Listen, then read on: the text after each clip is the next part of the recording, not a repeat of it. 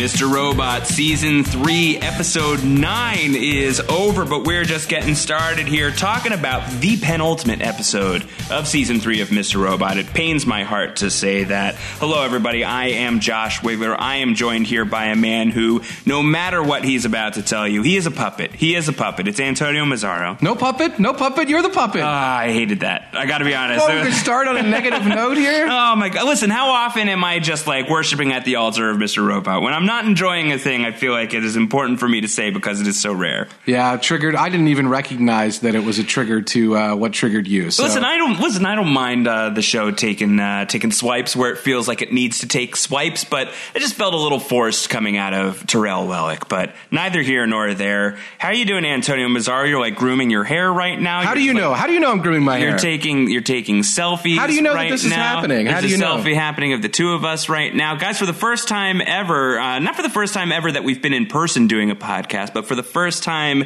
ever doing a Mr. Robot podcast in person. Antonio Mazzaro is in my neck of the woods, and as I am saying these words, he is just taking a slew of selfies, uh, selfie stew happening over here. I dropped Magnum on you. that was your nickname once upon a time. Selfie Self- stew. Selfie Yes, stew. That was my Simpsons character. Selfie stew is definitely a thing. Antonio, welcome to the to the Wiggle Room Studio. I am so happy to be in the Wiggler podcast studio. It's not I, I'm not unfamiliar to me, like you said, but uh, it's it's nice. It's cozy. We're we're really uh, we're really just crowding into this microphone here, aren't we? We're very close right now, Yeah. not unlike Trenton and Mobley in the afterlife. I'll be Mobley. I'll be Trenton. That's Okay. fine with me. Uh, so we're here. We're talking about the second to last episode of season three of Mr. Robot. Can you believe it? Can you believe it that there's only one more episode of Mr. Robot this season when all is said and done? It's- we're done with this podcast. It's interesting, right? Because last season was the 13 episoder, and last season felt a little different than the first season, which was this full force barreling forward narrative explosion in season one.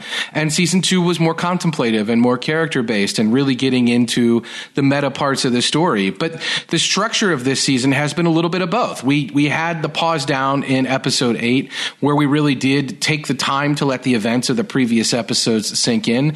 But we've had a lot of these conjoined episodes, and this does feel like the first part of the finale. Yeah, I think. I mean, that's something that once again, drink. If I say Kor Adana, I will say Kor Adana again. That's right, twice just now. twice. Just drink twice now. Uh, in our weekly column, I kind of asked him that question. You know, this first, uh, this penultimate episode of season three kind of feels like the first hour of a two-part finale, and I asked him if that's the way he views it as well, and he talked about it as, yeah, I kind of look at it that way. And if you analyze this season as a whole, you'll find a clear structure with multiple episodes making up an act or a unit of story. In that way, our season feels like a 10 hour film. Uh, keep that news away from the people who are up in arms about Twin Peaks The Return making some best of film, uh, Oh, best gosh. end of year list, best film of 2017. Those people are puppets, Josh. Those are the puppets. Those puppets. Those puppets. Yes, those are puppets. I mean, I, I disagree with you. I do think it's just a, a glorious television show, but we don't have to get into a debate about that here. It- Uh, it is whatever David Lynch wants. it's whatever he wants it to be. I guess he does talk about it in a film, but it's a TV show. It's a TV show. Well, this is a great TV show as well, but it does feel like we have been in acts. You know, we talked about the stage two parter that I think was almost a stage two three parter with the deaths of Mobley and Trenton. May they rest in peace forever in the afterlife together. Uh, you know, they that they were already in purgatory, Josh, in Arizona. you know, it felt like the capper of the whole stage two caper. I don't even want to, you know, that feels like that's, you know, making it too silly by calling it a stage two caper. The cyber bombings, which were very serious. yeah, let's let's just make it a caper. It was an Ocean's Eleven type of thing. It was an Ocean Seventy One. Yeah, more an oh shit moment. you know. oh shit 71 Yeah. yeah. yeah you're right but the, the the the the episodes this season have been part parts of a whole and it feels different in that way last season we did have a, a stage two parter in the finale as well we ended last season with tyrell and elliot meeting back up and walking off uh, into the night and then we get to the finale with the next episode picking up with what stage two is going to look like but this is a much more I, I think this is a different structure entirely because here we're talking about really setting up the events, the action that's going to drive us forward into the finale. So I'm excited to talk about all those points, but we're not, we're doing that in some ways with flashbacks, which is fascinating to me because we begin this episode not with the current events that we're, we're, we're hurtling forward towards, but by going all the way back, the circular storytelling again of Mr. Robot we're seeing a scene that we had never contemplated, which was when E Corp hired Allsafe. Well, we had to get our obligatory Gideon Goddard sighting uh, in Oh, yes. season three. That hadn't happened. The Guardian yet. Angel I love Mr. Guardian. Angel Gideon Goddard. Terry Colby, Challenge Beast, has returned as well. Oh yeah, what a classy guy he is. Top me off. Yeah, he likes. Uh, what does he like? He likes just a, a pinch of sweet and low. He's a sweet and low kind of guy. Yeah, he also likes teddy bears. yeah. We don't want to talk about HJs. Yeah, we don't want to talk about his uh, his teddy bear habit. Uh, and I also I, I'm a little nervous about the idea of sweet and low, given some of the things that Terry Colby has talked about in the past. Yikes! Let's not go there. Let's not go no there. No pinching, no Al- rolling. Always great to see uh, to see Bruce Altman as Terry Colby on this show, and, and Michael Gill as well as Gideon Goddard. I mean, I really like those characters a lot, so it's nice to see them here. I'm just uh, I, I love that Mr. when you when Mr. Robot the show likes a character, even if they take them off the show, you can have some feeling that they're going to find ways to work them back in, and I really appreciate that about this show. If a character that you really like is out of the story in some way, they find ways to revisit elements of those characters or scenes with those characters, so they're never really gone. They're never really gone. They are always in our hearts. Gives me uh, gives me hope that we will see Trenton and Mobley again Yes. at some point in time. Yeah, I think we could. You know, I think that there could be a flashback involved. Josh, God gonna- forbid a flash sideways. We're going to reset the timeline, No, brother. They're coming God. right All back. Well, we're going to talk about that because I'm getting worried. I'm getting a little nervous. Uh, but we're going to talk about the full scope of this episode. We'll make some predictions about where we think we might be going here for the finale. We'll take a little bit of your feedback as well. Some of you guys sent in some great questions that we'll get to along the way. We'll talk about some of the some of the moments that uh, are coming to fruition that we had already predicted. I don't know if you want to. Should I pat you on the back while you pat me on the back about Triple DP? Yeah, yeah, I mean, that came bears true. uh, for sure. That's come happening. true. That's yeah, come true. DDP has happened. You know, it- in a different way than we anticipated, Sure. but we we called it sort of. We called it sort of. So that's happening. We'll talk about all of that. Of course, as always, if you have not done so already, though it's getting pretty late into the season at this point. So I was going to say maybe not bother, but definitely bother. Please bother. We would like you to subscribe. We would like your ratings. We would like your reviews. It helps us tremendously in terms of getting our Mr. Robot podcast discovered by new listeners. Postshowrecaps.com slash robot is the way to find us on iTunes. Yeah. Honest ratings and reviews. of Honest ratings are appreciated. I don't want to go too hard into a tease, but I think we might have some fun stuff coming up the rest of this season. It's possible. It's possible. possible. It's possible. it just depends on if White Rose returns our call. yeah, well, we're hacking the White Dark Rose will give us any computers. We're time. working on it. Stage three. yeah, is, we might get like three minute podcasts with White Rose. So let's let's talk about this episode. Let's talk oh, about Oh, we let's should, talk about the penultimate episode here of season three, and kind of just broad strokes and just sort of the long view of this episode. Like, where do you want to begin? What are kind of your takeaways of of where we are as we've got you know one hour and change? Probably it'll be a little bit of a longer episode. This finale, I would imagine, maybe not. Um, what do you what do you want to what do you want to start chewing on? How do you want to begin this thing? Well, I think it's important to begin at the beginning in terms of why we have this flashback scene where we go back to All Safe and we see the hiring of a, a tiny company by all by all accounts, a, a company that doesn't really make that much sense that would be handling a large company like eCorp's security. Why did that happen? This feels like they're filling in a, a hole there in the story, but it also feels like there might be some some plot heavy lifting that's going on here, and it speaks perhaps to a larger theory that we've talked about on this podcast involving Philip Price and Angela, but it also speaks to the possibility that what we see in this episode, where Philip Price may have had a small hand in the 5 9 hacks. He may have known that they were coming. He may have been okay with them happening. He may have been involved in some way in getting them go, to go forward. So I think this is an important place to start because it does inform a lot of what happens in this episode, a lot of what we've talked about previously, and a lot of what may be to come in the finale episode of Mr. Robot. Yeah, I think that we've been speculating at least for a few weeks now, and really even in season two, kind of wondering where things are going with the Price and Angela connection. And season three has seemingly crystallized that a bit more for you and I, for a bunch of other listeners as well. I think you and I are now on that same wavelength that, uh, you know, if before you were wondering, and I mean the royal you, not you, Antonio, that there was maybe something more of like a romantic interest in Angela or some sort of obsession that is closer to that realm. I'm feeling like we've stepped away from that, and to me, it really does feel like there is um, there is a paternal connection, per- perhaps and quite likely, quite literally, between Price and Angela. We'd heard about this mysterious benefactor right. back in episode six in the in the opening scene that begins at Angela's mother's uh, going away party Yikes. of sorts, if that's how you, you want another life. Yeah, if that's how you want to describe it, that there was this benefactor who was willing to to help her out, and that was denied. And Angela's father, uh, at least um, adoptive father, we don't know what we want to call that. Uh, that guy seemed to be really rubbed wrong by the idea of this benefactor. And I think that this scene here in the beginning where Angela comes in and Terry Colby's obviously being awful as he's been to Angela in the past. Uh, it's nice to know that that had some, you know, some history, you know, his first experiences with Allsafe. That's exactly how he played it. So at least there's consistency there. Um, but while he's being kind of rude towards Angela and looking at her as though she is, uh, you know, a secretary and not actually, you know, uh, one of the analysts who works here at Allsafe and somebody who is just, you know, an assistant really here to go and fetch his coffee. Uh, Price is spending that whole moment kind of just, you know, his eyes are lingering on yes. Angela as though he knows her already. It doesn't it doesn't read to me as just like an immediate fixation where some like cheesy, like lovey dovey music would start playing if he's just fallen in love on the spot. He knows her is the sense right, that you get. Right. Yeah. And it's show don't tell because we're not getting a lot of actual narrative or dialogue about this. It is very much in the lingering shots on his face as he's watching her in the room. It's very much in Michael Cristofer's performance. It's very much in the music cue that is playing. It's not what you said. It's not like, wouldn't it be nice? It's not like, you know, uh, it's not teddy bears and HJs, but it, what it is, is it's soft music. It's not the kind of music that we've typically seen with Philip Price. It's great work by Mac Quayle in the scoring of this scene. And I think it does serve to underscore the fact that there is something going on with Philip Price when he notices Angela.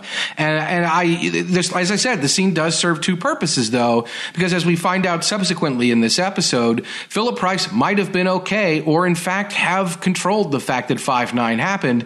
And I got to imagine if that's the case, then the, the idea that Allsafe would be hired at all was part of that equation. We don't know from this scene whether Elliot was working at Allsafe yet or not. We, eh, we would assume probably not because Halloween before the hack, Elliot, I think, is just beginning or Angela will be getting him a job at Allsafe. So this seems to be taking place prior to that. I think the relationship, I don't know, because we see a walkthrough with Terry Colby and well and, and Wellick in the early parts of season one that would almost seem like we just started working on your account. So Elliot may have just may have already been working at uh, at eCorp at this time. So it may not just be that Price wants to scope out Angela. Price may have been here picking Allsafe because he was planning the five nine hack. Yeah, that's interesting. We'll we'll chew on that more when we get to you know some of what Price is saying when he shows up at Tyrell and Elliot's um, uh, at Tyrell's home while Elliot is there in full robot mode. Uh, but for now, uh, no happy endings necessarily in sight. Certainly not for Terry Colby. Uh, but Price is decisive here. You know, he is very determined. All safe. We're going to go with them. Uh, we want the contract executed immediately. And both Terry Colby and Tyrell are going to be very reluctant about this and very confused about this. And it's a great scene between Price and Wellick where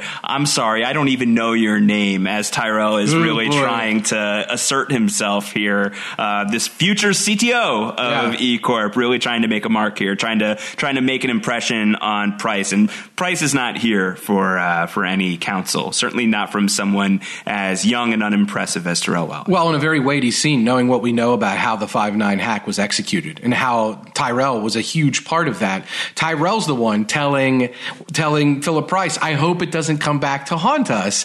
Not, I think, fully like clear eyes, full hearts at that point, trying to do a good job for eCorp. I don't want us to get hacked. I don't want this tiny company to screw us over. I mean, like even if he's clear eyes, full hearts, he's probably still like hitting homeless people at this Fair point enough. in his yeah, life. Bum, like I don't think like even yes. the clear eyed, full heart version of Tyrell Wellick is still a blue latex glove murder machine. Yes, exactly. In the making, he's still a. Swedish scumfuck, right? Yes. Yeah, but jeez, hard F. Hard oh F. my god! Oh my god! It's funny because it, it, he ends up being the guy, right? He ends up being a huge part of that. So he's the he's he's blowing the whistle here on a thing that he's later the person who pushes across the finish line.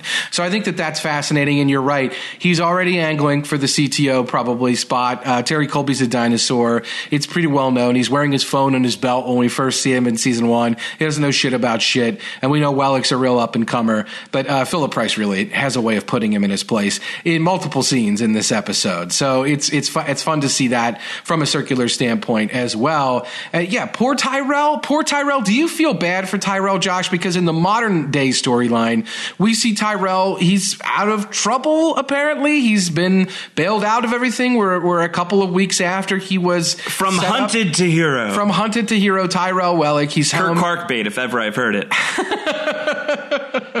Yes, and, and Tyrell Wellick is a very basic white man, so that'll be right uh, it. up Kurt's alley. Yeah, but he's sad about the ba- empty bassinet and the picture of Joanna. But this is a this is a terrorist. How bad do you feel for Tyrell? I Wellick? don't feel awful for him, to Yeah. be perfectly honest. Yeah, no tears for Muhammad Atta. you know there's it's it's it's hard to feel to feel for me it's it's you know i feel i feel for anybody who is going through like a tremendous loss like that and i think martin wallstrom sells the performance very well. You know watching him fall apart when he comes home and joanna's purse is just sitting there on the couch uh, and the you know the bassinet like you say it's there and he hasn't even really uh, had a second to to meet his child. He's watched him from afar. It sounds like the child is is gone has like been integrated into the system. Is he going to They gave him to the White Walkers. you know, that's right. Yeah, Yeah, Craster's- Yeah, yeah, yeah, yeah, They still. I mean, this is this is Craster's creep for sure. uh, but yeah, I, it's it's it's hard to feel totally bad for him, even though the performance is excellent, because this guy engineered the destruction of seventy one buildings and thousands and thousands of people, and those deaths have been pinned on two people who we really like that we know were not responsible for those attacks, and it doesn't seem like he feels that bad about that. Right. You know, he's going to have a scene with Robot here where they're going to really go back and forth about like how they've both been used, but there's a there's a lack of emotional responsibility for what they what they did there. It's more they're they're furious about being wronged. They're furious about uh, having their revolution hijacked, and now they want to figure out how they can uh, be useful in response and decisive in response and get some revenge and have some vengeance. Uh, and and that's all well and good and great for the story, but for me, like we are nowhere near out of the woods in terms of Tyrell Wellick as a dirtbag. I, I really do have a hard time sympathizing with him. Yeah, so do I. And I know the show is interested in painting characters like Wellick and Santiago and others who are perhaps more the evil type characters with multiple shades. We know Santiago's mom is sick, for example. We're seeing this stuff with Tyrell and his baby that, that humanizes them in a way. But it's a lot of heavy lifting, for sure. And it's not to say that the show isn't successful. There are probably people who do feel bad for Tyrell, but I, I have a hard time personally feeling bad for Tyrell. And I appreciate, though, that the show is juxtaposing the stuff that we see young Tyrell, the up and comer Tyrell, with the Tyrell that is sort of looking down on what he's wrought, but see, feeling it in a much more personal way. So I, I do think the show has some heavy lifting to do in that regard, but I appreciate that they're trying to do it.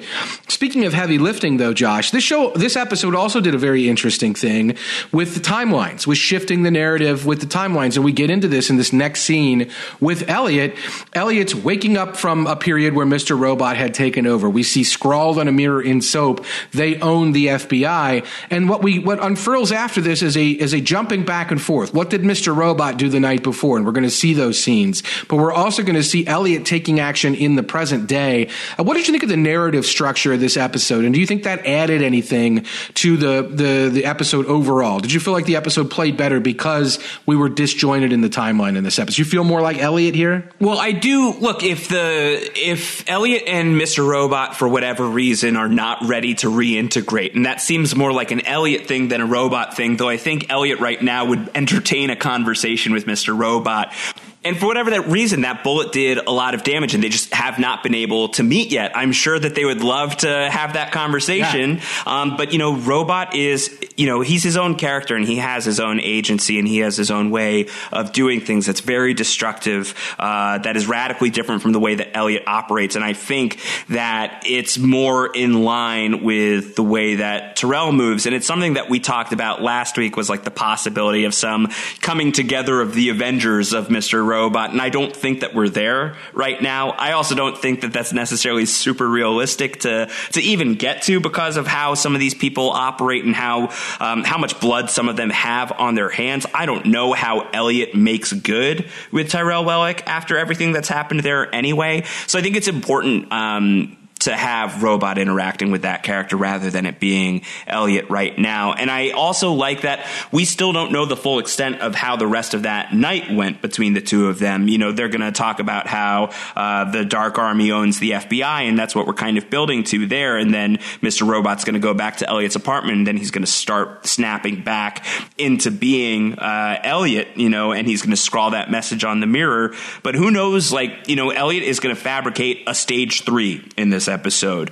Who the heck knows? Uh, who the heck knows what Robot and Tyrell have already hatched? There might be some plan that we're not fully aware of yet. So I like that. I think that having that um, that time gapping accomplishes some action in that in that regard. Yeah, and the jumping around does also serve to really make the episode feel disjointed. I I, I did feel like Elliot a little bit, like not knowing at times, like where are we? When is this happening? I, I didn't think it was abundantly clear. I think it's easy enough to follow once you pick up the through line of the action, but I think that the the structuring of that really did help in that regard as well. So not only are they adding to the mystery, like you're saying, but I think they're just adding to the overall feel of the thing.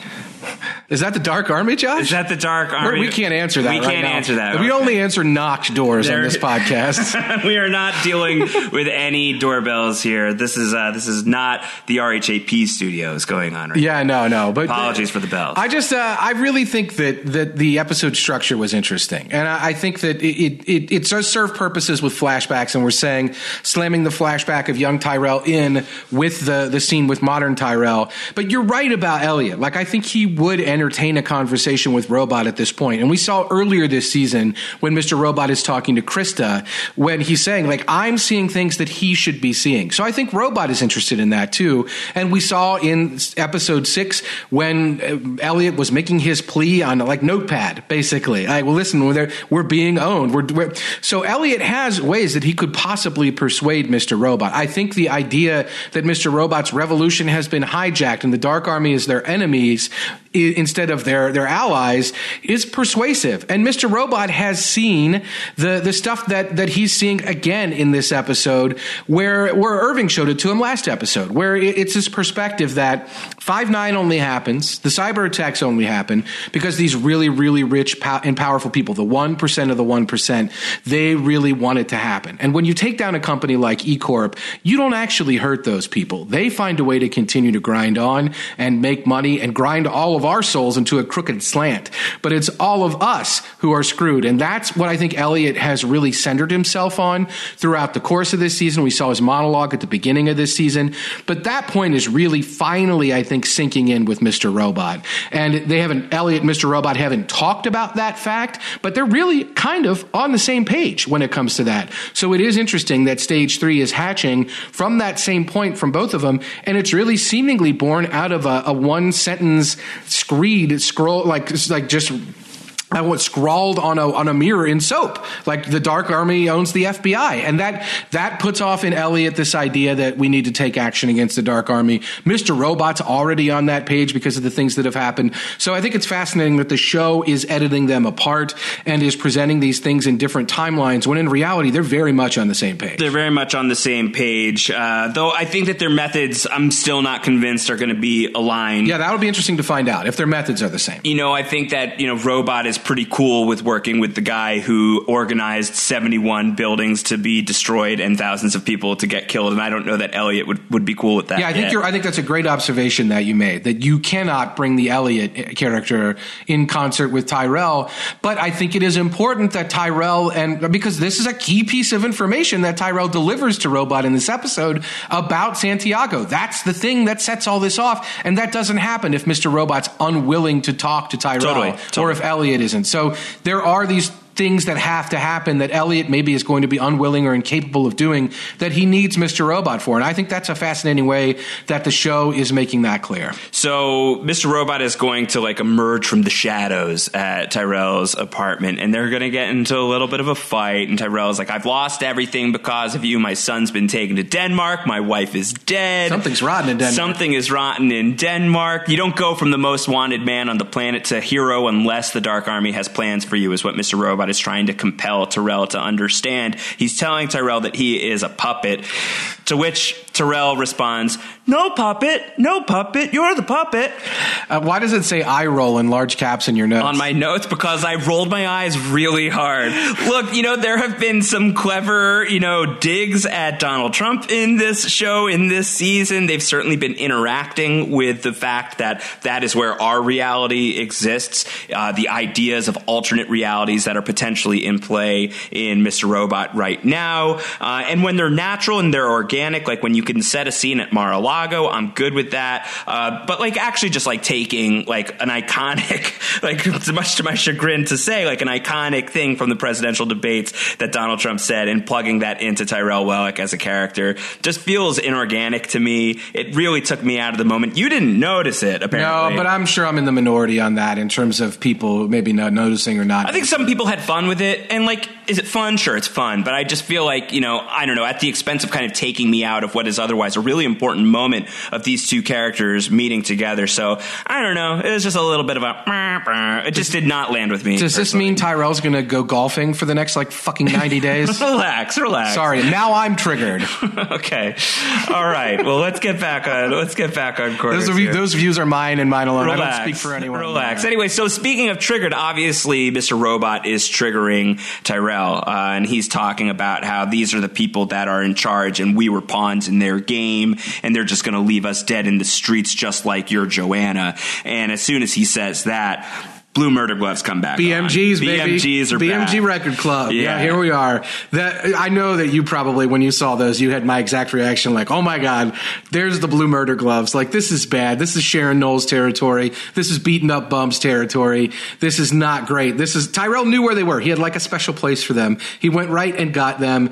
And I, I thought this was. You don't talk about my wife, but Robot continues to press the buttons here. He's pressing the buttons because I think he he likes this. You know, Robot can handle a little bit of pain. We've seen him handle a lot of bit of pain. Don't forget back in the season two Secret Prison days when he took a whole a whole bunch of hits for Elliot while Elliot was busy enjoying like some TGIF misadventure. Yeah. Uh, so like he's cool with this. Like this is fine, and I think he wants to he wants to he wants to awaken the warrior in Tyrell again. Like if he really wants to stand a chance at getting one over on the people who just got 71 over on him, he wants Tyrell sharp and angry and ready to go. And if that requires a punch to the face, he's totally good. I don't know what his plan was if it wa- if it wasn't for the fact that and maybe it was Philip Price who rang the doorbell. That's what I was just going to say. You Like, know? I'm a little freaked out now. You know, like I don't know what I don't know what his plan was. If Price hadn't shown up and rang the doorbell, uh, was he just gonna, you know, was he was he gonna? I don't know. I don't know. I don't. I like Mister Robot in terms of his crazy energy in a fight, but Tyrell's got that too, and he is a lot more fit. I watched him cut those trees in half. Cut those Yeah, I bet you did. half. I think you watched him over and over. Yeah, I don't know what the plan exactly was, but he says, like, there you go, like, fight. That's the Tyrell. That's that's that's who I've been missing. So he does seem to be wanting to wake up this angry Tyrell, and there is a point to that. We've seen Mr. Robot appeal to people's different natures in different ways, and directly confront people with guns, or use hostile terms to to confront people. And you mentioned the Miller Boyette episode, but Mr. Robot was making a very emotional, kind appeal to Elliot in that episode. So he does seem to be able to switch up his message based on what he thinks the audience or the receptor needs. And I think what he's really trying to do here is get Tyrell fired up. But I don't know if he was ready to stop that fight. I don't know, but it doesn't matter because we had Philip Price showing up knocking at the door or ringing the doorbell, I guess, as it were. Good evening, Mr. Alderson. Please join us. He knows Elliot on site. After all, you were part of this too, which is it's a little unnerving because it's Christian Slater uh, that we're seeing. We're not seeing Rami Malek in any of these scenes, but we're seeing Philip Price talking to Elliot. So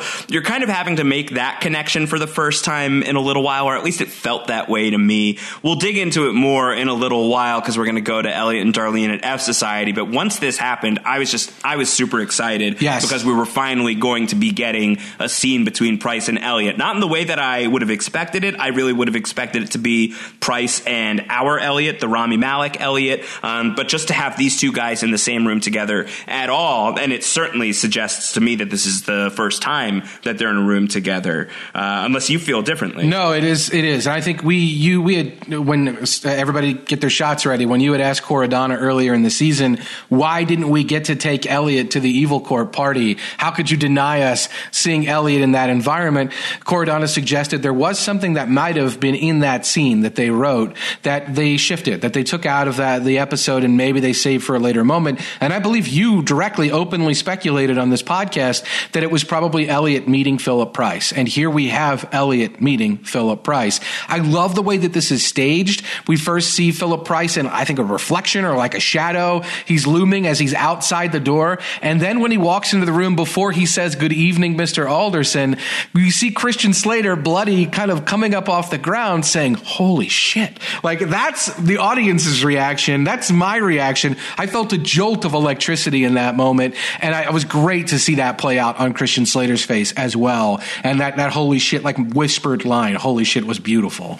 It was also kind of a, a big moment for me, like kind of a wow that we were suddenly back at F Society uh, in the next scene. Yeah. We- when we cut to Full Elliot, circle. when we cut to Elliot and Darlene, and they're back in Coney Island, and they're back where this all started, where this whole operation took place. I don't know if that was me being naive, but uh, I just it never occurred to me that we would we would really go back there. And in thinking that through a little bit, this is where Elliot and Darlene they're going to start talking about. Uh, Elliot's going to fill Darlene in basically on what Trenton's plan was that Romero had. Uh, I mean, this is like a total layperson version of what Romero has, but he has equipment on his computer that potentially could have decrypted the um, that could that could solve the decryption problem of the five nine hack. But that material is now located with the FBI, and the Dark Army owns the FBI, so we can't trust them. And there's some uh, you know some shenanigans that we'll have to go through there. And so Ellie and Darlene are kind of hatching their plan, and how Darlene has an angle into how she can access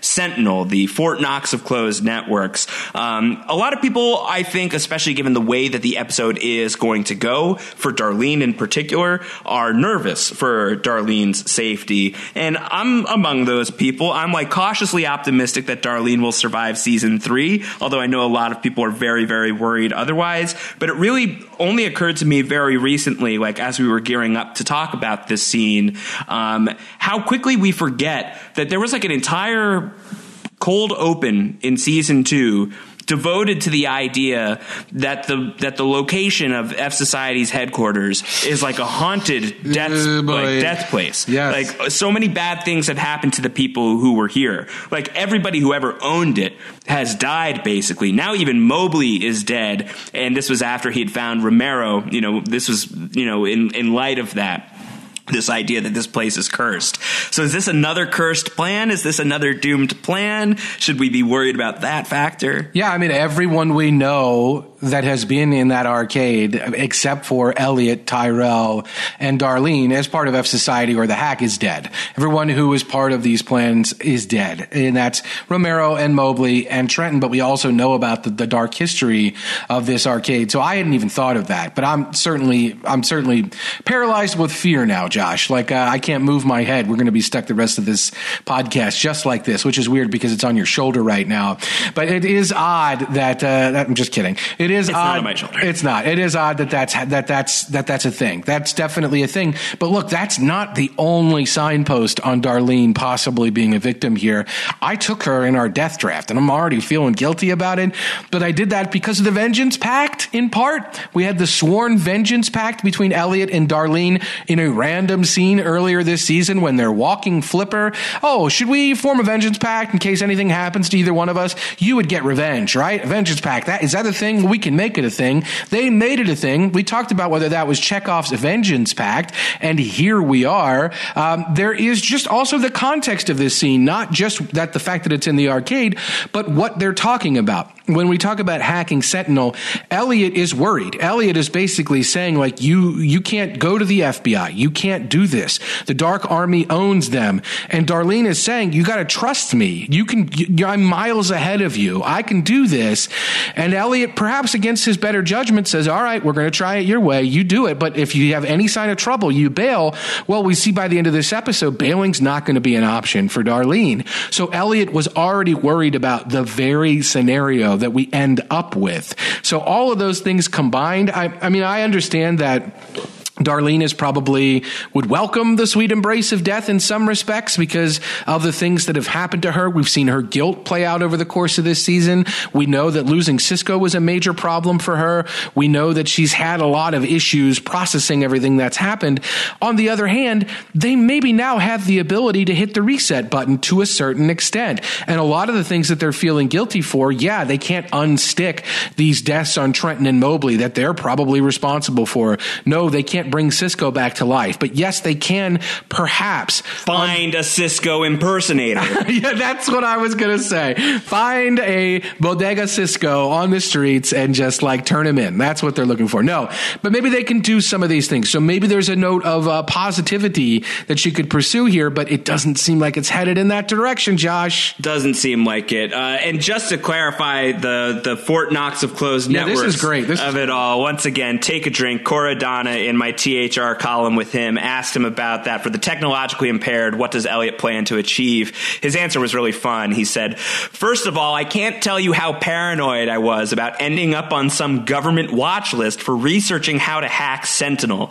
Even with the precautions we take, I'm sure that my tech consultants and I are probably already on some list. Sentinel is a confidential network and system where the FBI keeps their evidence. It's only accessible with special FBI hardware, and it's near impossible to get in without an FBI agent's PKI card. Since the NYPD collected all of Romero's computer hardware from his home after they found him dead, they also took those keystroke loggers that we learned about last week. The NYPD handed over Romero's evidence to the FBI, so that keystroke logger data is now sitting in Sentinel. But the FBI can't open those keystroke logger files because Romero password protected them.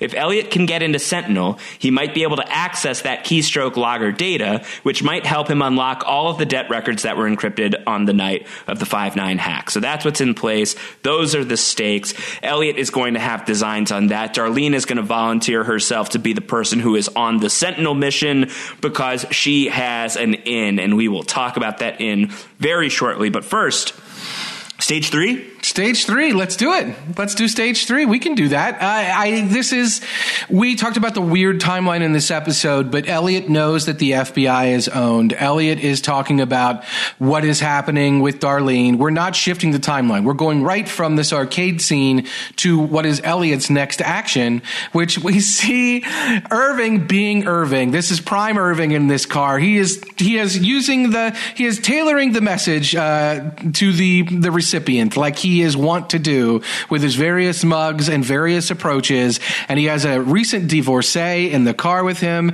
And boy, he is uh, he's saying some interesting stuff. He's putting it on. Uh, yeah. Anything appropriate that we could say that he is? Uh, he's he just kind of growling. Hey, why don't you open her up? You know what to do. He's a growler. Like, he's a growler like, for sure. Oh my gosh! Yeah, yeah this is. Uh, I mean, uh, for for anybody that's uh, that's an Irving stand, this has got to be a great scene. I really enjoyed the. you, you talked about full circle before, and there's a lot of that. There's a lot of loops that seem to be on the way towards closing, and this is a minor loop that's closing. But in the very first episode of the season, when Irving uh, is, you know, you know, when he basically gets the the pursuing FBI the cars to shut hack. down, right. yeah, and Elliot basically does the same deal yep. here, where he gets the the Taurus to to shut down, and then climbs into the back. Uh, I thought that that was really fun, and it does feel like we're closing the loop on some of these things uh, as we're moving towards the end of the season at the very least. Uh, and Elliot, he comes in. Irving kicks the, the lady out of the car, sends her back to the dealership. Yeah, bang a left. Bang a left. Uh, bang and, a and so Elliot shows up and he's saying, Stage three, do what you do and set the meet meet with White Rose.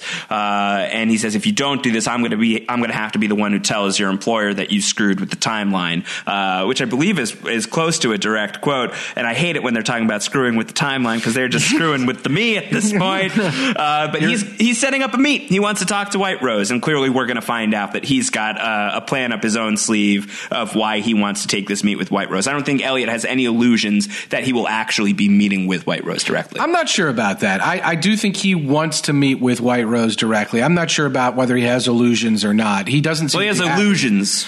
Illusions, Michael. Yes.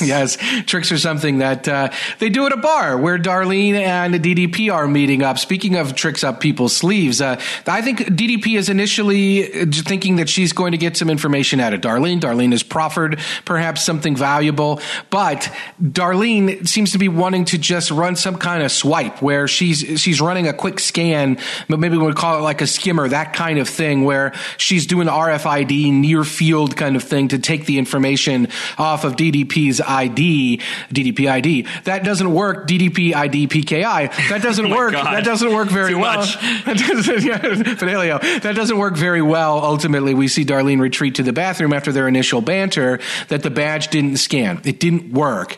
Uh, and so Darlene has to go to plan B. And this is where we get into the D- DDP of it all. Yeah. So this is exciting. This is something that you and I have been talking about for a long time, at least as far back as uh, the the Dom and White Rose scene from uh, from season two when she's in China and kind of opening up a little bit about her own history was you know we used to talk about was Darlene the you know potential fiance? Was this uh, was this her potential lover back in the day? And then season two bared out that that was certainly not the case that you know they had they were just meeting for the first time in season two um, but they have developed rapport uh, not Ben Rappaport who is the actor who plays Ollie. Uh, they are you know they've developed some so, you know some semblance of chemistry through their relationship as um, you know as the agent and the informant as the you know as the superior and as the person who is basically the source. Uh, and there is going to be a little bit of social engineering on Darlene's part here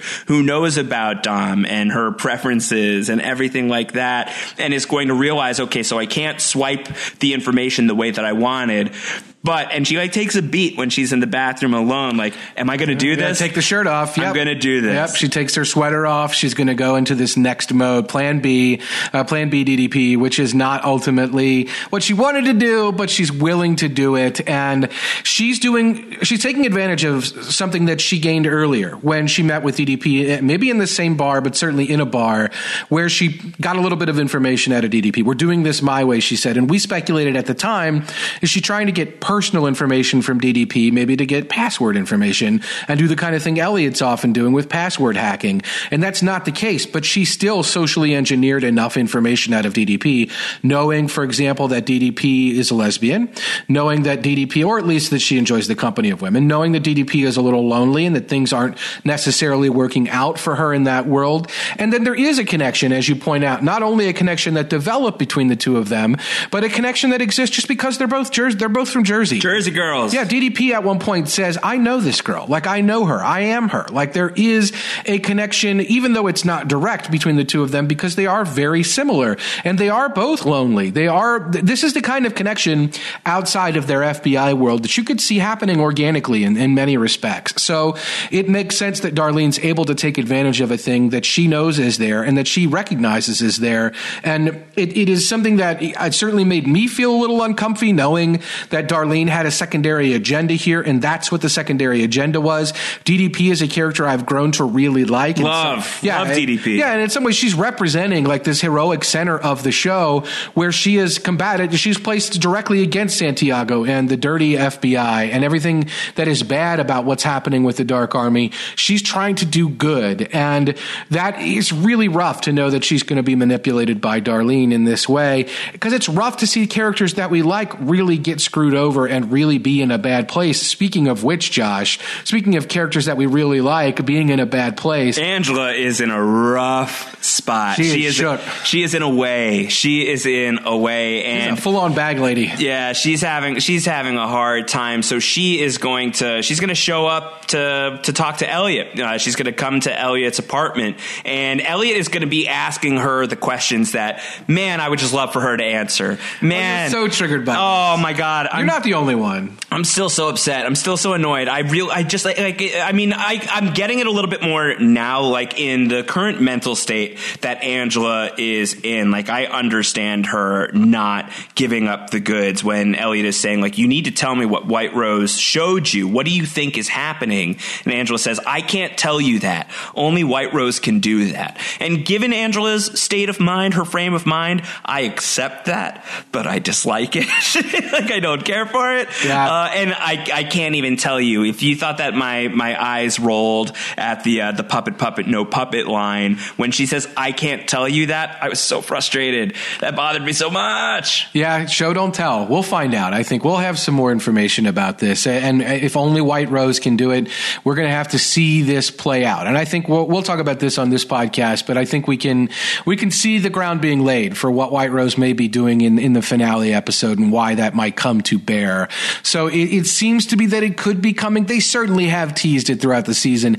Angela almost told Elliot at the beginning of this season. She she had to stop herself from doing it. She got into the whole, "Do you think that you could possibly go back to the way things were?" And our parents are are, are okay. I think she did it in her office. Like there have been these times throughout the season where she's walked right up to that line, and here she's saying, "I cannot show you, only White Rose can." So hopefully we will get that from White Rose. But Elliot, I think, is he's woke to the to the nature of White Rose at this point. That White Rose is a manipulator. That she's an exploiter. That she exploited in specific Angela's feelings about her mom, and and Elliot wanting their parents back, and Angela saying that's never going to happen. Josh, I can't help but if we're going in on the Terry or, or on the Philip Price as Angela's father theory, think about how we've talked about Mr. Robot as a show where we don't have to go hard sci-fi for that to be an attempt at hard sci-fi. We don't have to, for example, press the reset button on a timeline to perhaps press the reset button on the hack by undoing the decrypt the encryption. Right. So there are these alternative ways that we're finding to perhaps reset the story in, in the ways that the characters might be wanting to reset them in different ways. Angela's been searching for a lost parent this whole time. Is she going to find a lost parent, but maybe not just in the way that she thought? Yeah, because Philip Price is responsible for the van that picks her up later in this episode. It's got to be, right? that's my that's my guess. The benefactor. But no, I think I think that that's a really good call and a really smart call in terms of like all these things that Angela wants uh, of undoing the damage that was done, and can can the toothpaste be put back in the tube? Maybe not in such a literal way as far as uh, you know altering timelines and activating different um, you know alternate realities, but creating or improving upon the the current actual reality and uh, clarifying and crystallizing realities. And I think that there would be a real symmetrical nature to the reveal of Philip Price as Angela's father when it is, uh, you know, Angela's quest to find her parent again. She would just be, you know, she doesn't realize that she's going to be discovering a different parent, you know, somebody who she was not necessarily looking for. Right, and Elliot's mom is alive somewhere. Now, Elliot doesn't love his mom, but that's an interesting part of the show that we haven't really explored. I don't think we'll get into that in this season, but that's hanging out there. But I really like that it was at the beginning of this scene, the thing that triggered Angela was the headline about Tyrell being restored to the CTO position at eCorp. And she basically said, like, we're, we're going back to how this is supposed to be.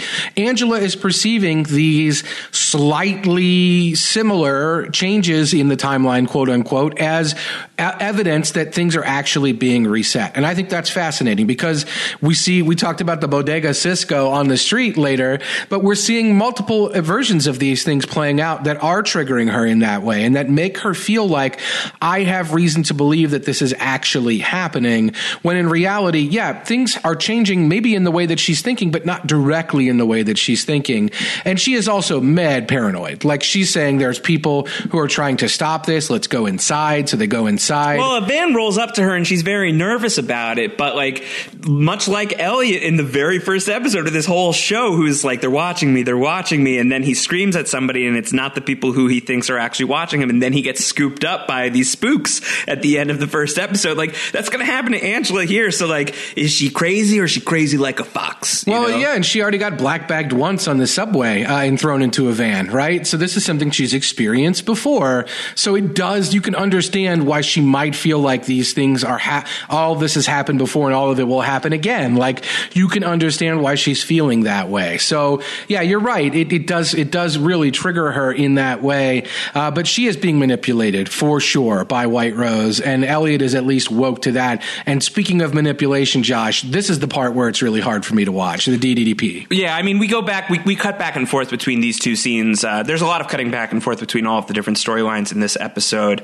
Uh, and we cut back to, to Dom and Darlene at the bar. Uh, I don't know how much more there is here that I want to say other than, like, you know where this is going. You know what, uh, what Darlene is doing. Um, you know, they're scoping out all of the different people here at the bar. She's talking about, are you still single? Wow, we're going right back into this conversation again. Uh, there's lots of talk about, uh, about gingers that would make Patrick Bolton uncomfortable. There's the question about about the goth hipster in the corner, everything that's going there. And at this point, if it wasn't already clear uh, where this storyline was heading, uh, it's pretty clear here. Yeah, DDP says her social game isn't her strong suit, which is interesting. She'd be really bad on uh, Mr. Robot Big Brother, which is a podcast I'll never record with Rob Cesternino. No, Taryn, you're on it. I know you got this, Taryn. you have our, you're, you've been deputized. You can put that together for sure. You and Rob can put that together. Uh, but we cut from that scene back to Elliot has brought Angela back up to his apartment, and lo and behold, they are not alone. Leon is there, Joey Badass Yes. himself. Uh, sorry, dude, don't let me interrupt your flow. Uh, and Angela is going to start really freaking out. Like she's really losing it here again. Of like, uh, you've been trying to listen to me, and you're trying to trap me, and you've been trying to trick me. You're trying to stop her plan. I thought you were on my side. After all of this, she's still so committed to the White Rose plan, uh, and she is going to leave of her own volition. Even though Leon is kind of in a really intense way, being like, she's got to go one way or another One way or another. good thing she goes, you know, one way rather than the other, but she's going to leave. Um, and Leon is going to tell Elliot, you know, we gotta, we gotta get going. We got a tight schedule to maintain. Clearly, Leon is the Dark Army contact who's going to make this meet possible. Yeah, I, I love it. Uh, I, and he, Joey Badass is fantastic. He's just sitting there smoking these trees, sitting on the couch, just looking like looking like the incredible boss that he is. I, I'm I'm thrilled anytime we get to bring Leon back to this show. And it's funny because I feel like there was a time during the filming of Mr. Robot season three where Joey Badass was on tour and had to cancel some shows, and he tweeted like "Blame Sam Esmail for this shit." Like, and I think it was probably because of this scene. Oh, really? Yeah, I would imagine because he's a key part of episode seven, and it doesn't. So that seems like the kind of thing you could schedule around when you're you're such a key part of an episode. But this seems to me maybe like, oh, we just decided, oh, we want to use Leon again. So I'm all for that. I cancel the concerts, put him, put him on the show. This guy's a star. I'm fine with that. Yeah, series The temptation regular. is too great. Series regular for season four, and I'm all about that. Uh, you know, every year it seems like we're we're either adding a new character or we're promoting like a recurring to a series regular. I would love for that to be the case. You know, Philip Price from season one to full scale regular in season two. White Rose gets promoted to series regular in season three. I think that Leon is appropriate for the next step. Yeah, Stage that would be great. Stage yeah, four. Stage four. We'll get Leon, and can we please have Wallace Shawn? And well? do not Wallace Shawn would be great too. Do not walk off of stage four. Do not cancel stage four. Uh, let's talk about Philip Price. We go back to the scene of at least a night earlier, sometime earlier, the night that Mr. Robot went to Tyrell's uh, apartment, and Philip Price shows up as well. And I didn't really know what to expect here from what Price was like. I thought maybe like Price was going to be coming to them with some sort of plan as well. Like I kind of thought the Avengers were assembling. I thought something was going on there, but no. I guess Price is just installing Terrell as the CTO of E Corp, and uh, after all of this time, he gets what he wants. Tyrell Wellick is the youngest CTO in eCorp history. Uh, it was what he wanted in the very beginning of this entire show. He gets it after having lost so much. Uh, so uh, it's the it's the great uh, Cersei Lannisterism of ashes in your mouth, right? Like Right. it's you know your joy has turned to ash, uh, and Tyrell isn't really necessarily at first uh, buying that he is just being, you know, kind of a puppet here, as Mr. Robot had No pointed puppet, no uh, had pointed out. Uh, but it's becoming clear over the course of this conversation um, that you know he's not here. Price isn't here because he's out of moves. It's that you're not worth one, Wellick. Wellick. Oh, oh, Wellick, Wellick. Yeah, this is awesome. Uh, I, you feel bad for Tyrell? I don't. I mean, I don't. I'm not saying I feel puppet. bad for him. I'm explaining how he's feeling. I don't necessarily feel that bad for the guy personally. No, and I just love that Price is showing up to dunk on him. Like he's just going to show up and just. And I, personally, I'm going to personally come down here. Yeah, I mean, I just love that he's showing up for that. And it, it is it, robot. I I love what happens in this scene though because robot can barely muster it. Price is walking away, and robot just sort of croaks like five nine. F society. You knew the entire time. This is the meekest I've seen uh, Mr. Robot, I think. Uh, certainly the meekest, not by like a manipulative design. He's actually, I think, a little bit intimidated by Philip Price, but he's recognizing, I think, in part because of what Irving showed him with the uh, the the one percent of the one percent, the upper crust of society, literally dancing and partying in the aftermath of the terrorist attacks. He's recognizing now that that that this is something that Price probably had a hand in, and uh, he's right. I think it's one of those things where, like, uh, you know, you're furious with somebody, you're angry with somebody, and like you're talking to like your friend and like your confidant about, like, oh, if I see him, I'm going to unleash upon him. I'm going to be so furious. I've got it planned. I'm going to tell him, I curse the day you were born. Pull out a real good Charlotte York on the guy, uh, and then you get in front of the person, and like the rage is there, and it's simmering, and it's in your belly, and your heart is racing, and the blood is coming up to your brain and you're just a little bit slower to start than you expected. Like that's what I read from from Mr. Robot here where he is meeting this upper crust guy who he would like to uppercut, but it's taking him a moment to wind up and work up to it because like there is like an intimidation factor. There's like the the adrenaline is starting to kick in, but it's not all the way there. He also wants to hear out what Philip Price fully has to say. And once Price's agenda is on the table and he's getting up and he's going, it's like it's now or never time. Maybe this didn't go perfectly like you fantasized about, but you got to talk. You got to Yeah. say something. You got your elevator pitch. This is your moment. this is your moment, and like Robot is going to snap at him. He's going to say five nine F Society. You knew the entire time. Price says five nine. Yes, not all the minutia, of course, since the cyber bombings, the breadcrumbs haven't been difficult to follow. Uh, but he talks about how world ca- world catastrophes they're not caused by lone wolves like you. They occur because men like me allow them, and you happen to stumble into one of them. Um, and Robot is furious. I am the one. yeah, I pushed the button. I like, pushed yeah, the button. John the button Locke was style. bad. I pushed the button, and Price goes, "There you go again. I, I, I." Oh, Still good. thinking like a lone wolf. So tell me how I should be thinking. Like a leader. I am a leader. Then where are your followers? You can't force an agenda, Mister Alderson. You have to inspire one. Oh yeah, you gave me a little punch when you delivered that last It's line. great. It's, It's, so good. But It's so good. But how much do you buy it? Because we have seen Philip Price so furious himself fairly recently. You know, in that Mar-a-Lago scene when uh, the cyber bombings have occurred, and he is so upset with White Rose. Did not see that one coming. That is a total blindside. Hashtag total blindside.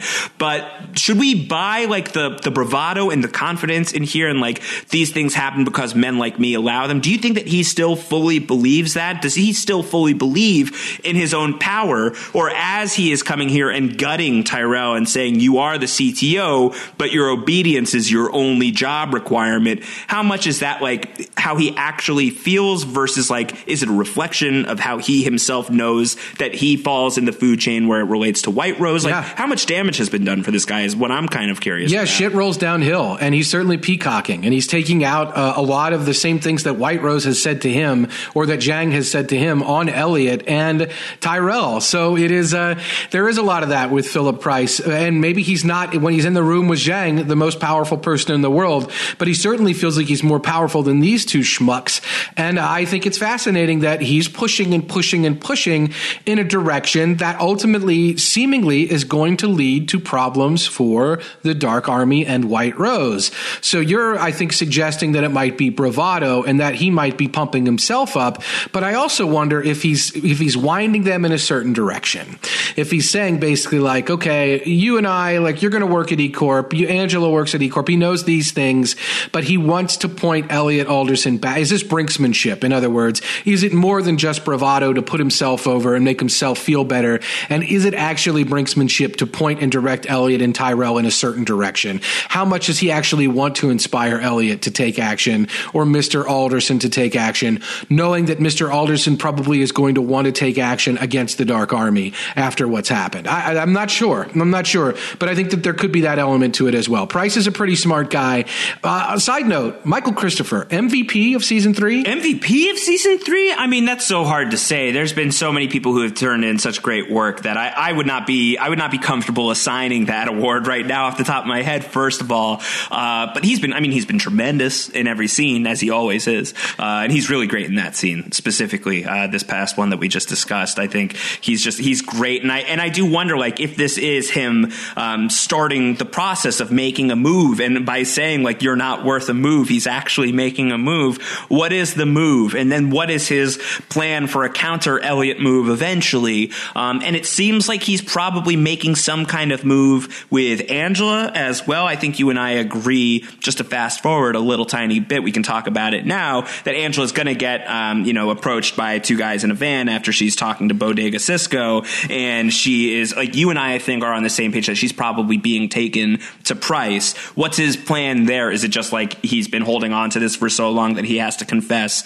that I am your dad, I am your father? That's our Empire Strikes Back moment that we're building towards. He's going to cut off Angela's hand? You know, like what's going on here? Is uh, Angela? you know, he's well. That's it's kind of a touchy subject. Price has already gotten his hand smacked so hard. Fair enough. That perhaps it has been removed. Yeah, fair enough. That, this, it, it is. Uh, you're right. He he may be making a move here, but I think it's it's uh, there's a, such nice symmetry. It would be if we're talking about these people as pawns in that greater game, and we've talked about them a lot, both Angela and Elliot, and now also Tyrell. Uh, it's White Rose's people who picks up Angela at the end of season two. If it's Price's people that pick up Angela at the end of season three, it's game. It's game moves. It's moves back and forth. And by all rights, by the way, Price should want Tyrell and Elliot dead. Why doesn't he just take them off the board? These are pawns that White Rose used against him. You could take these pawns at this point. Like he could take them off the board easily. Instead, he's putting Tyrell, someone he knows worked with the Dark Army, back in place at E Corp, and he discusses it. He says something like, "I've inherited as a, I've inherited you as part of a bad deal." Like in other words, maybe it's something that White Rose even wanted, but he's coming down here specifically to manipulate them, or he sees the moment. He didn't know Elliot would be there, I don't think, but he sees the moment. I think to say to Tyrell, like, "Don't get in designs on anything. Like, I, you are only my pawn. That's it. Don't. You're not anything else." So I wonder how much he is actually taking some active agency in trying to control the people that he knows have been used against him in the past. And I think it's fascinating to see that play out. And I'm, I just, the reason I said MVP is every scene he's been in has made me really excited about the larger story. And I think he's You're a Philip Price man. I'm a Philip Price man, and I shouldn't be. A guy like that in the real Price world, guy. You're a Price guy. A guy. like that in the real world is like my mortal enemy. But uh, for whatever reason, in this uh, in this show, Michael Cristofer, He does just- it for you. Yeah, he does it. He does it for you. All right. Well, DDP and Darlene, they're going to do it for each other. Uh, that- boy. that's about to happen in this next scene. I don't. I don't really have too much to to weigh in uh, that we haven't already talked about in terms of their getting together. I think we've thoroughly covered that. I think it's a great scene. I know you, uh, Mr. Robot, like really stood up and saluted you this week. Yeah, not on not on purpose, certainly by accident. But uh, John Prine is one of my absolute all time, all time, all time favorites, lifelong favorite. Like you're talking about family sitting around campfire playing guitar, singing John Prine favorite. And uh, for this to be what DDP does, somebody in that writers' room has incredible music taste. Uh, and and and John Prine is there's a great story about John Prine. He was a mailman in Chicago, and he was rising in the Chicago folk scene. I think in like 1971, and he was a kind of a nobody, but he was starting to draw crowds. And the Chicago Sun Times sent out a kind of nobody young reporter to go review this nobody show, and it was Roger Ebert. So like these two giants passed in the night. Mike Zahalski of the Film Critics. Yes, exactly. well, two thumbs up. Uh, yeah, this is uh, this is ultimately just it's a great. It's John Prine is incredible, and what's really fascinating about this, I texted you this picture. There's a very famous recording of this song "Angel from Montgomery" that is a live recording by Bonnie Raitt, and if you want to look at a picture picture of Bonnie Raitt from around that time. She looks a whole lot like DDP, Josh. Time travel confirmed. Time travel confirmed. Alternate realities and disguises and aliases. Yeah. Show about a spy. Bonnie Raitt DDP. So that is all, all together. But yeah, I I still even with the John Prine element, that's a real treat. It, it's just it's so uncomfortable that knowing that Darlene is doing this, knowing what we know about DDP and how vulnerable and lonely that she is, seeing the see, things that we saw from her in season two when she's alone in that apartment, knowing how unlucky in love she is, that she would and, and she's a really by the books agent. Like she is somebody who really does tend to play by the books, except for when she took Tyrell. Uh, but ultimately, she is a pretty uh, above board agent, certainly compared to Santiago and others on the show. So she's really sticking her neck out here. This is a, a great area for sure, hooking up with what used to be a source and knowing that it's just manipulation. So hard to watch. Yeah, yeah, it's tough. It's difficult. Uh, speaking of hard to watch, how about hard to like keep track of? We have this scene at Angela's apartment where she's like getting everything ready. She's talking to herself. She's talking about how we have to get moving. It's not safe here. We have to warn her. Clearly talking about White Rose. Does Angela have like a Ms. Robot going on right That- now? That's what I had in my notes as well. Is she talking to Cordy? Like, who is she talking to? Yeah, so I'm not sure who she's talking to, but there's a lot of, you know, uh, it's just like scattered material all over the room, like things that are posted up. Yeah. Uh, I did not spend a lot of time checking out what was around. Uh, Kor Adana advised I asked him, how much time would you advise viewers to spend pausing the screen in the scene set in Angela's apartment? He said, one minute, two seconds, one decisecond, and 18 centiseconds. I don't know if he's trolling me or if there's something actually there. You seem to have uh, stopped down Antonio and checked out some of the stuff that's going on in Angela's apartment. Yeah, I think it's a little bit evident. The Lolita in paperback form is there, and uh, that is that is there in part because it was there in the scene where Angela was interrogated at the end of season two in Python, the first part. And uh, there are a lot of other similarities to that scene. She's got a rotary phone there. She has uh, she has the pictures that are on the wall. The faces are covered up, much like they were in the hallway at the time that she walked down that hallway into that room where where White Rose talked to her. So I don't know if she's trying to summon White Rose somehow by recreating these circumstances. She's also covered a lot of the stuff in her apartment in some form of plastic. I don't know why she did that. The Lolita thing uh, as well. I believe that it's been used uh, in in code. Uh, there are a lot of codes where you can make ciphers or break ciphers if people have the same copy of the same book. You can do number ciphers and reference letters and words with those ciphers. And I believe there's a story somewhere about Lolita being used in that way. So I don't know if that's part of it at all. This show's really deep in the ARG world in that regard. So that might be a little bit of a an Easter egg or a shout out in that way. But it was the book that was on the table. She also has the hang in there poster, which was in the back of that room for whatever reason. I didn't see Josh if she had a koi that was dying, but she does have a fish. A Koyadana. A Koyadana. Don't drink. Don't that's drink. a half a count. shot. That's Doesn't a half a shot. Half shot. Yeah, uh, but th- she does have a fish. She does have a fish. So there, are, there, there are these connections, and I don't know if that's her saying like the, the world's the same or not. But when she goes out into the street and she meets with the the, the proto Cisco, uh, it is uh, it all st- seems very familiar to her, and you can imagine why this all seems very familiar to her. She's recreating the familiar environment that she met. It, uh, there's a close encounters thing that's happening here, I think, in some way. She's she's building towers out of mashed potatoes. Yeah. So we're gonna get uh, Elliot and Leon. They're gonna make the Leon's gonna make the connection to get Elliot to the Dark Army. Have we seen this guy, Doctor Huang, before? I don't think so. He's very mean. He is. Shut the f up. Yeah. No questions. Just yeah. Just give the bag over. Uh, and so this is all. This is all a ruse. This is all staged by Elliot, basically, right? I mean, like this is the stuff that Elliot knows that he's not. I. This is why I think Elliot does not think he's going to have a legitimate White Rose meeting. He's Fair. giving. He's giving them the computer. He's handing over the laptop. He's doing this in order to position himself to be able to take on the Dark Army's um, setup. Uh, and so this is now you can take a shot. Kor Adana talking to him for the THR column this week about can you talk through exactly what it is that Elliot accomplishes here? Uh, so this is his response there. He says, So Elliot sets up a meeting with the Dark Army through Irving. He knows how paranoid they are about recording devices, so he thinks that they'll most likely confiscate his phone and or his laptop when he shows up to the meeting, especially if he says his stage three plans are on the machine that he brings with him. They take his laptop and install their own monitoring software. Think of it as a virus that gives them access to every file on his laptop. Later in the episode, a Dark Army operative reviews the contents of Elliot's machine and opens the stage 3 file that Elliot left on there. That file infects the Dark Army operative, which gives Elliot access to the Dark Army's command and control center. Elliot set up the Dark Army because he knew they would open that file, and we'll learn more about what that means for Elliot and Mr. Robot in the finale, but Elliot now has access to every computer that the Dark Army has ever hacked. So that's what he's accomplishing in this moment here. I mean, that's the whole basis of the meat here. I mean, Elliot needs to gain some leverage on the Dark Army. He's going to be able to peruse all of their files. He could do all the digging around that he can, that he wants, but he also has the Dark Army hostage, essentially, right? Yeah. I wonder if this will allow him to identify, for example, that Santiago is compromised. What? Yeah, I wonder if this will allow him some some other information that he can find useful. I mean, it does seem like he's got a map of all the Dark Army operatives, and there's none in Russia and none in India, which I thought was very interesting. Or there are very limited numbers in those areas, and they're pretty present the rest of the world. Uh, so that's an interesting blast door map that he gets later in the episode. But I I understand what you're saying about how he maybe was not anticipating a White Rose meet per se. He was really doing this as a ruse in order to get the back door open. Whether or not he was intending to meet White Rose, he meets Grant instead. Right. Uh, you're one level below. I think you're pretty. You're White Rose adjacent at that point.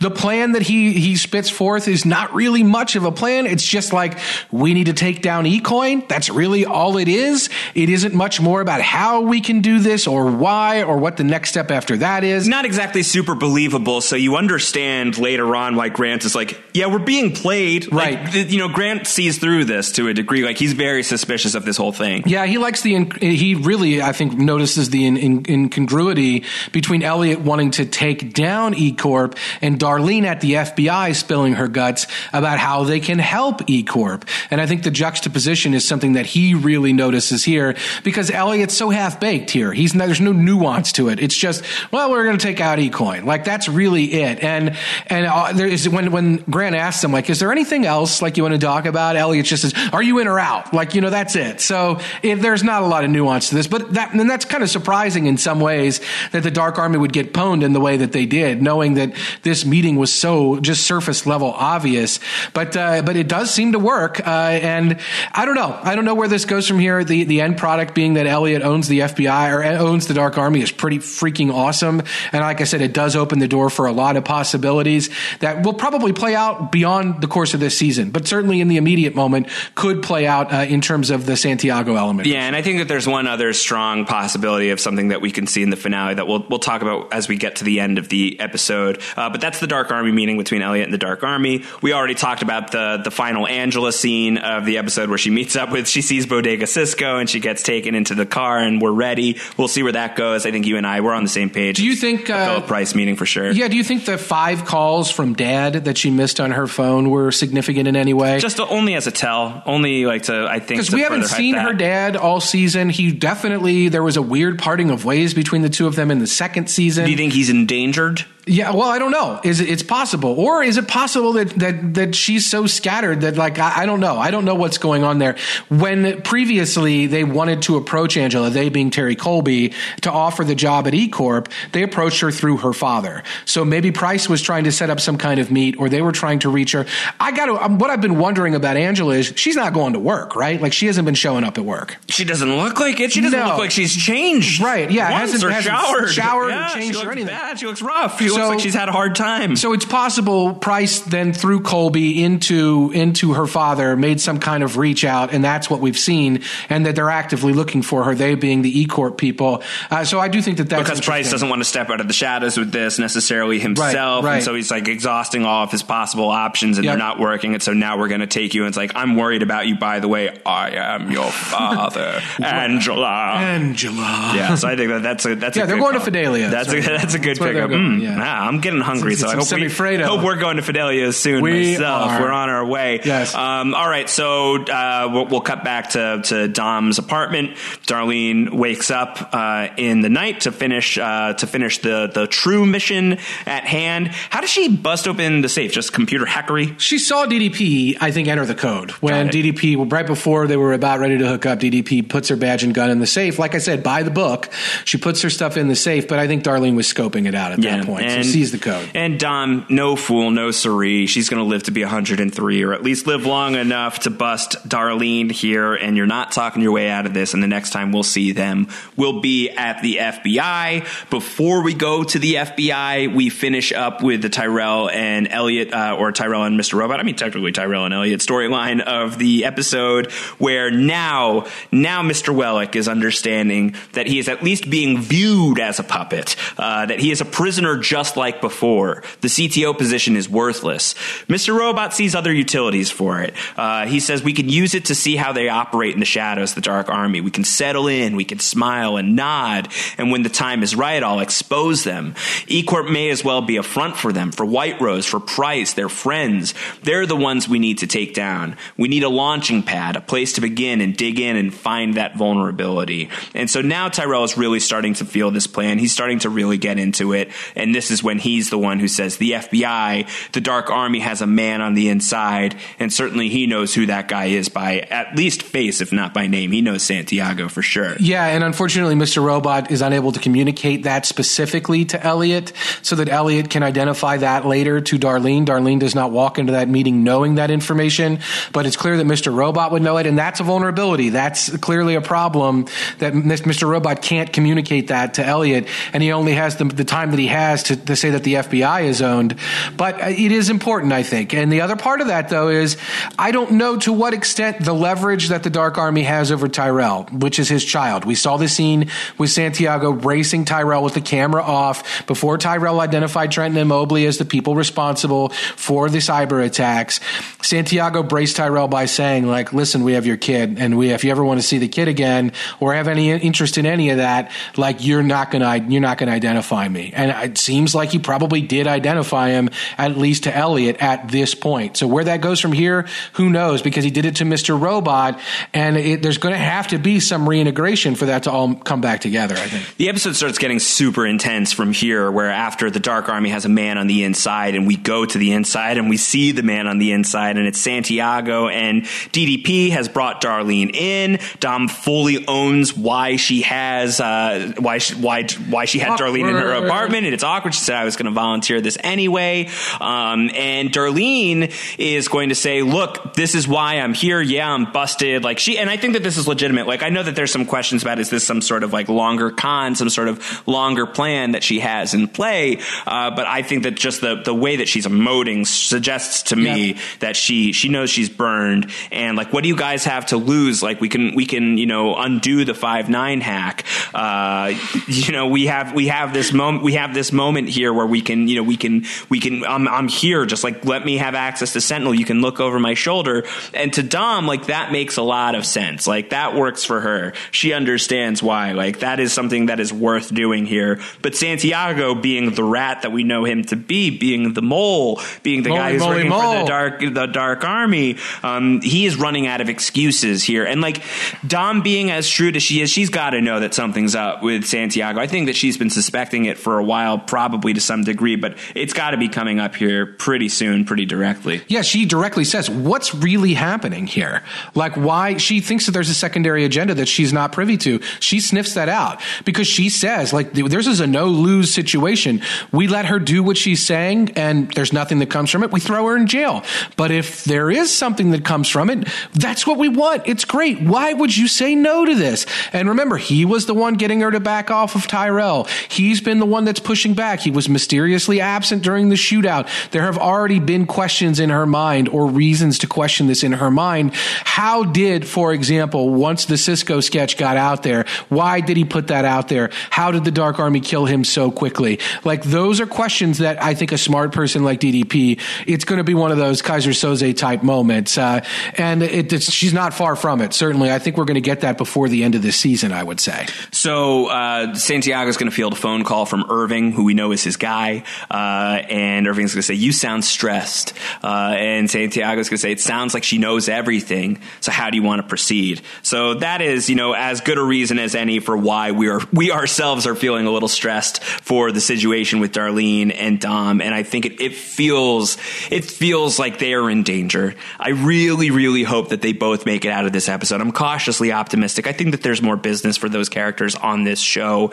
But if you want to get worried, now's the time to get worried. We're moving into a season finale. This is a great place for characters to get killed off, for characters to no longer be welcome. My money is on Santiago. I think Santiago's not making it out of season three alive. Certainly he was on my death draft. Irving as well. Still thinking both of those guys have a good shot at being taken out here. What if we both win the death draft? What if Darlene goes, Irving goes, and Santiago? Then everybody wins, and that's fantastic. no one wins. That's a huge L. We're taking L's across the board. I'm fine with that. I'm fine with that. You're fine with losing Darlene? I'm fine with you and I at least being on the same page in terms of uh, our draft. Yeah, well, I think we're on the same page in terms of the fact that you're likely to have some success there because I agree with you that this doesn't really bode well for Santiago and it probably doesn't bode well for Irving because what we have in many ways is a locked room type mystery that could evolve very quickly. Darlene is captive. She is in the FBI's custody. That's not just somebody you can wipe off the board without without really tipping your hand.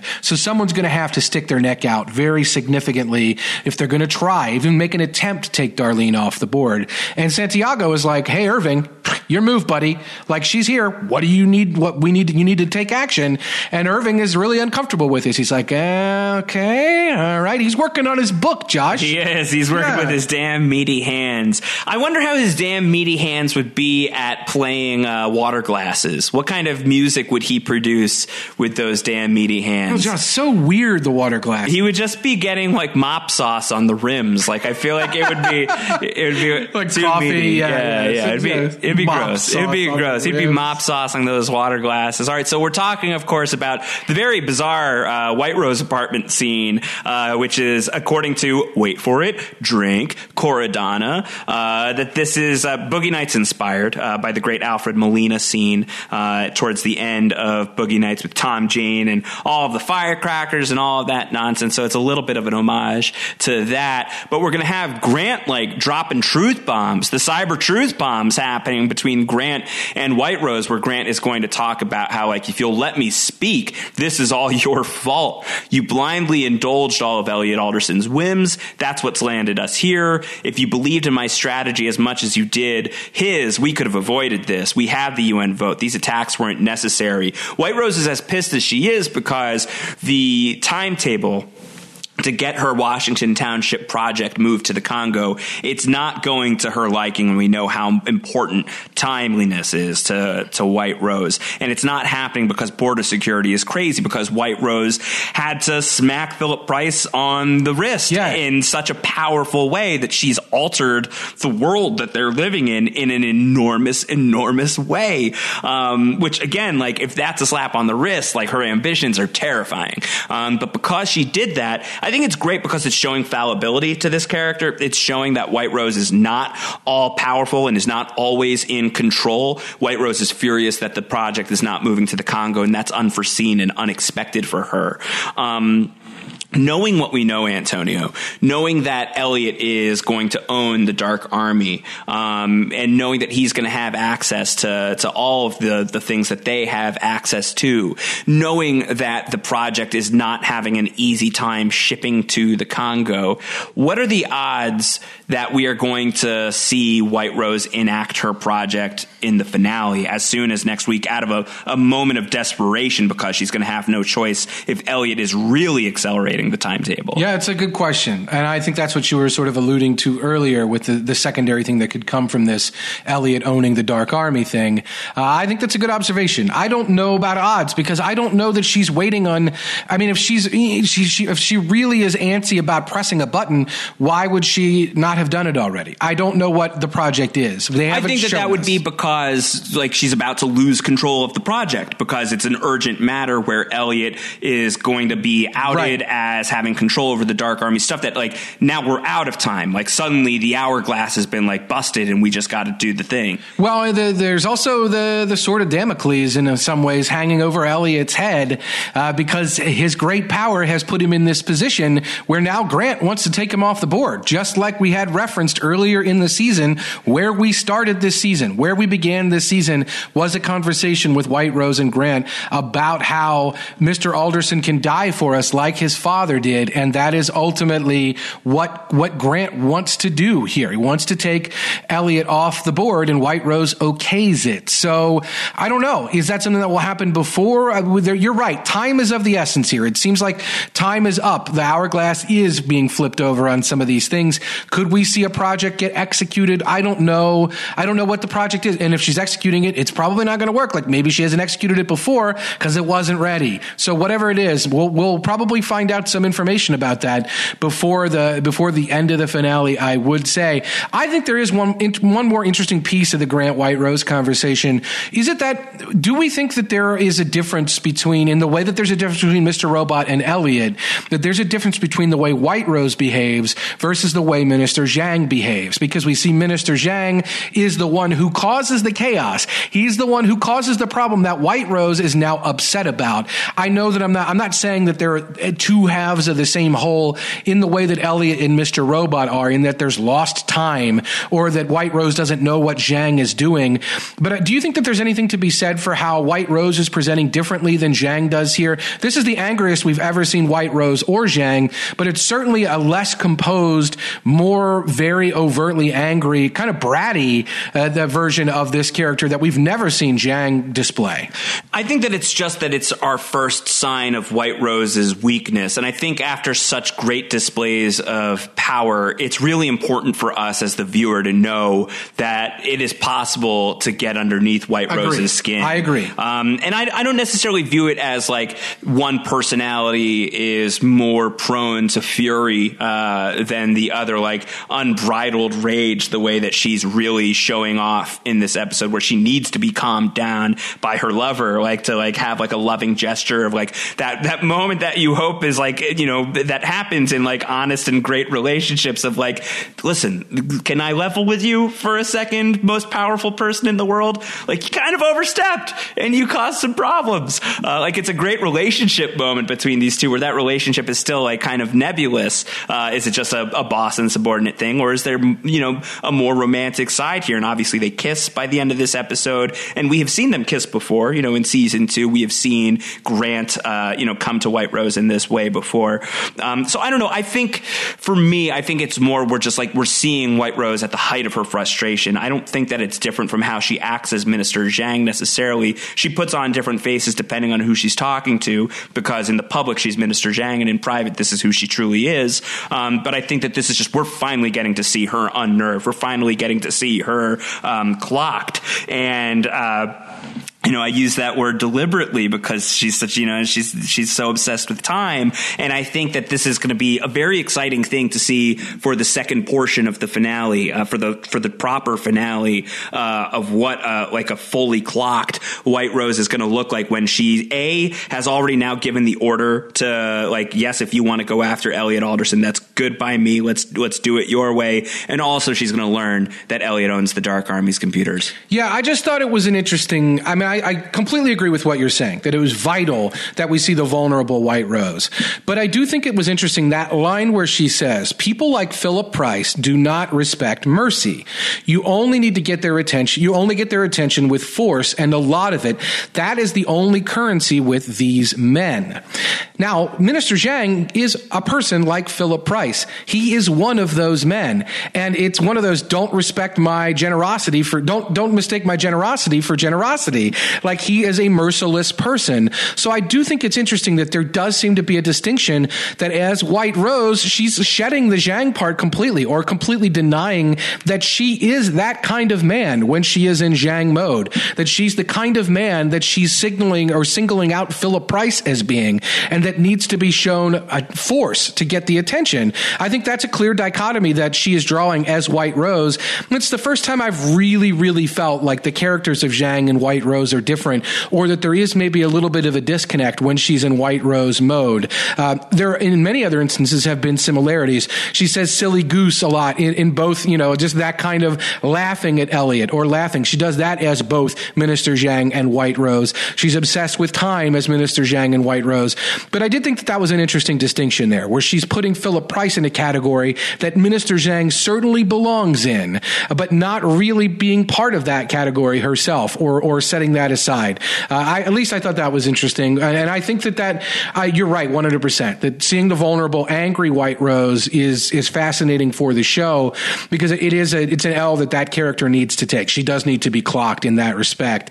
And I think that there's going to be more L's before the end of the season. I would think with regard to Santiago, with regard to the Dark Army, maybe Irving. I think they're going to take some more L's, and I think it will be interesting to see how White Rose responds to that because we saw how Minister Zhang responded to a perceived slight just being made to wait. That was all that it took for 71 buildings being blown up, having to ask twice.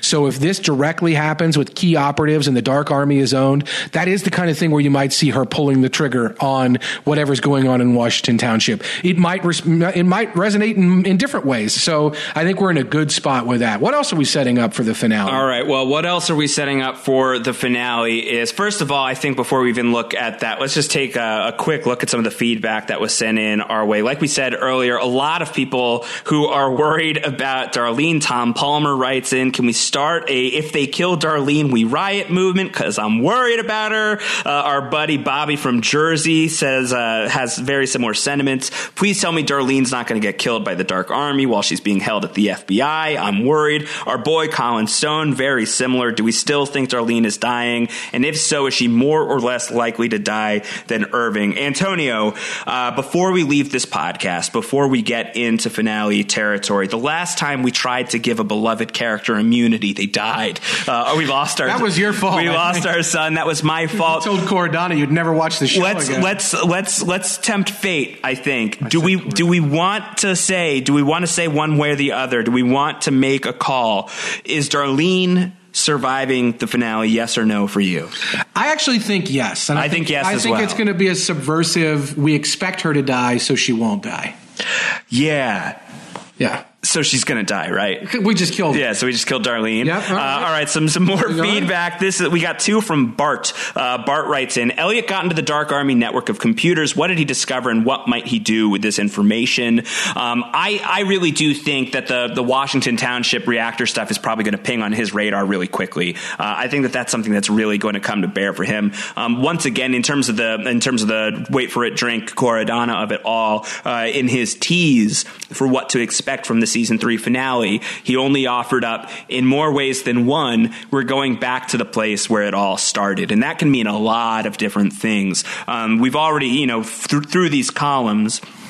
We've already unearthed the fact that we're going to get further clarification about the formative day that Elliot fell out the window. That's Was a place- pushed out the window. He was pushed out the window. that's that's a place where things started. You know, that's certainly an inciting event. Uh, it makes me nervous that uh, in more ways than one, we're going back to the place where it all started. Are we talking about this season of Mr. Robot started in uh, not directly started, but in the first in the first movement? Uh, you know, the first build up to the first title reveal is inside the Washington Township reactor, and there's a lot going on with the collider there. Could the collider go off? Can White Rose enact her plan? That's a big part of why I'm suspecting that. But the scarier one is like, if that is enacted, are we going to move into some sort of Lostian territory where we are going to like cut to white and we're not going to know what is going to be the status quo for season four? Like, is there going to be some sort of cliffhanger where reality as we know it is hanging in the balance? Because if we're going back to where it all started in more ways than one,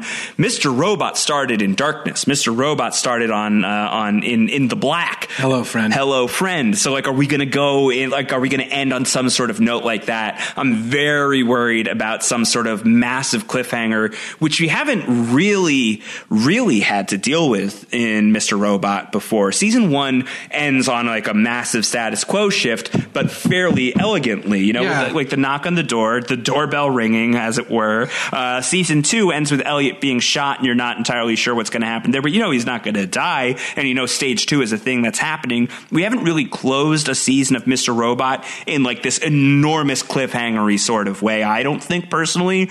I'm nervous that we are we are moving towards that. Yeah, and it, this would be like a, a cliffhanger way for the reality of the show, not just like a knock on the door, like oh, who's knocking at the door, which is a cliffhanger, but this is a reality of the show cliffhanger that you're right. We haven't really done that. And we could have done that this season if we had shifted, if they had shifted the events and ended with stage two going off. Like we could have ended on like a, oh my God, what just happened? Or did it, did it happen? We could have perhaps ended with a big gut punch and where are we going to go from here moment.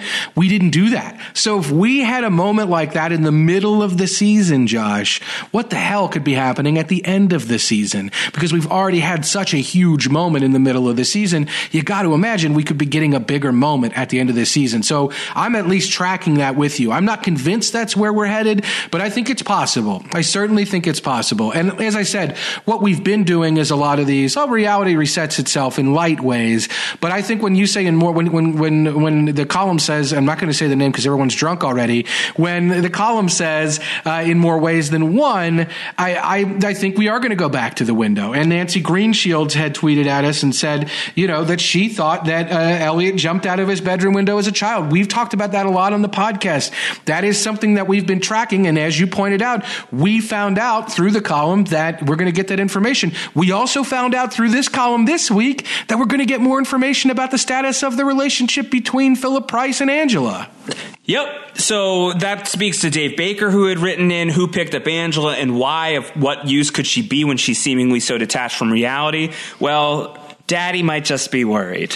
Oh, Daddy's home. Daddy's home, Angela. so yeah, I think we're we're thinking something's going to happen there, and I think that's good. I think I think that's a good place to stop. You know, we've got a lot to chew on in you know the next five or so days as we're recording this between now and the Mister uh, the Mister finale. I was going to say, Mr. which Fidelia. I ultimately did say. Uh, you know, the Mister Ro- the Mister Robot season three finale occurring, and it's exciting. It's terrifying. It's nerve wracking. I'm so pumped to talk it all through with you. Once we get to that moment, I will be sad that we will not be doing it in person because this has been this has been a delight, Antonio. It's been yes, it has, Josh. it's too bad we can't do it in person. If I could, maybe I could change the timeline and we could find a way to do that. All right, we'll see if we can change the timeline. For now, please subscribe if you have not already done so. As we talked about earlier in this podcast, postshowrecaps.com slash robot. While there may only be one episode of Mr. Robot left this season, we will have more Mr. Robot coverage coming your way here on the podcast that you're not going to want to miss out on. So if you haven't subscribed yet, please do so. Uh, check out the column with Kor Adana, thr.com slash MR Robot. I'll also be speaking with Sam Esmail around the finale. What? So we will have a Sam Esmail interview going up on the Hollywood Reporter, probably some other coverage as well. That is still TBDDP. Uh, and we will, of course, again, have some great podcast coverage for you here as well. Follow Antonio. He's on the Twitters at AC Mazzaro. How many Z's? How many R's? Two Z's, one R. I am at Round Howard. We will be back next week with our podcast recap of the season three finale of Mr. Robot. Take care, everybody. Goodbye, friends. Mr. Finale.